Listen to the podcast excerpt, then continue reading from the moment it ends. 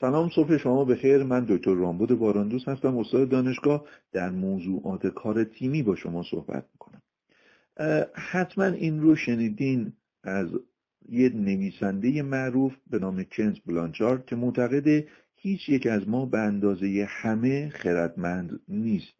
معنی حرف معنی ساده این حرف کنز بلانچارد اینه که ما باید تلاش بکنیم توانایی هایی که ممکنه همش رو من نداشته باشم نگرش هایی که ممکنه همش رو نداشته باشم. دانشی که ممکنه همش رو نداشته باشم از طریق کار تیمی بهش برسم.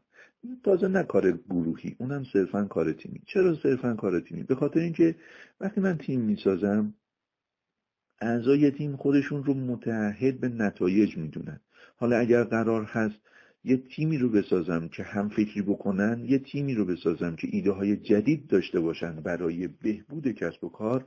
اون وقتی که شما بدون تیم سازی اصلا نمی‌تونید ایده جدید داشته باشین. امروز ما داریم تکنیک های متفاوت و بسیار موفق در حوزه خلاقیت جمعی خلاقیت تیمی حل مسئله گروهی ایفای نقش جمعی تصمیم گیری گروهی و امثال هم رو آموزش میدیم به شکل های مختلف و یقینا شما هم اگر به اینها تسلط پیدا بکنید می‌تونید به دستاوردهای کار تیمی برسین که یقینا اتفاق بسیار خوبیه. همون چیزیه که شما دنبال این هستین که توانمندی کسب و کارتون و فضای کارتون بالاتر بره و یقینا جزو بهترین های ایران باشید.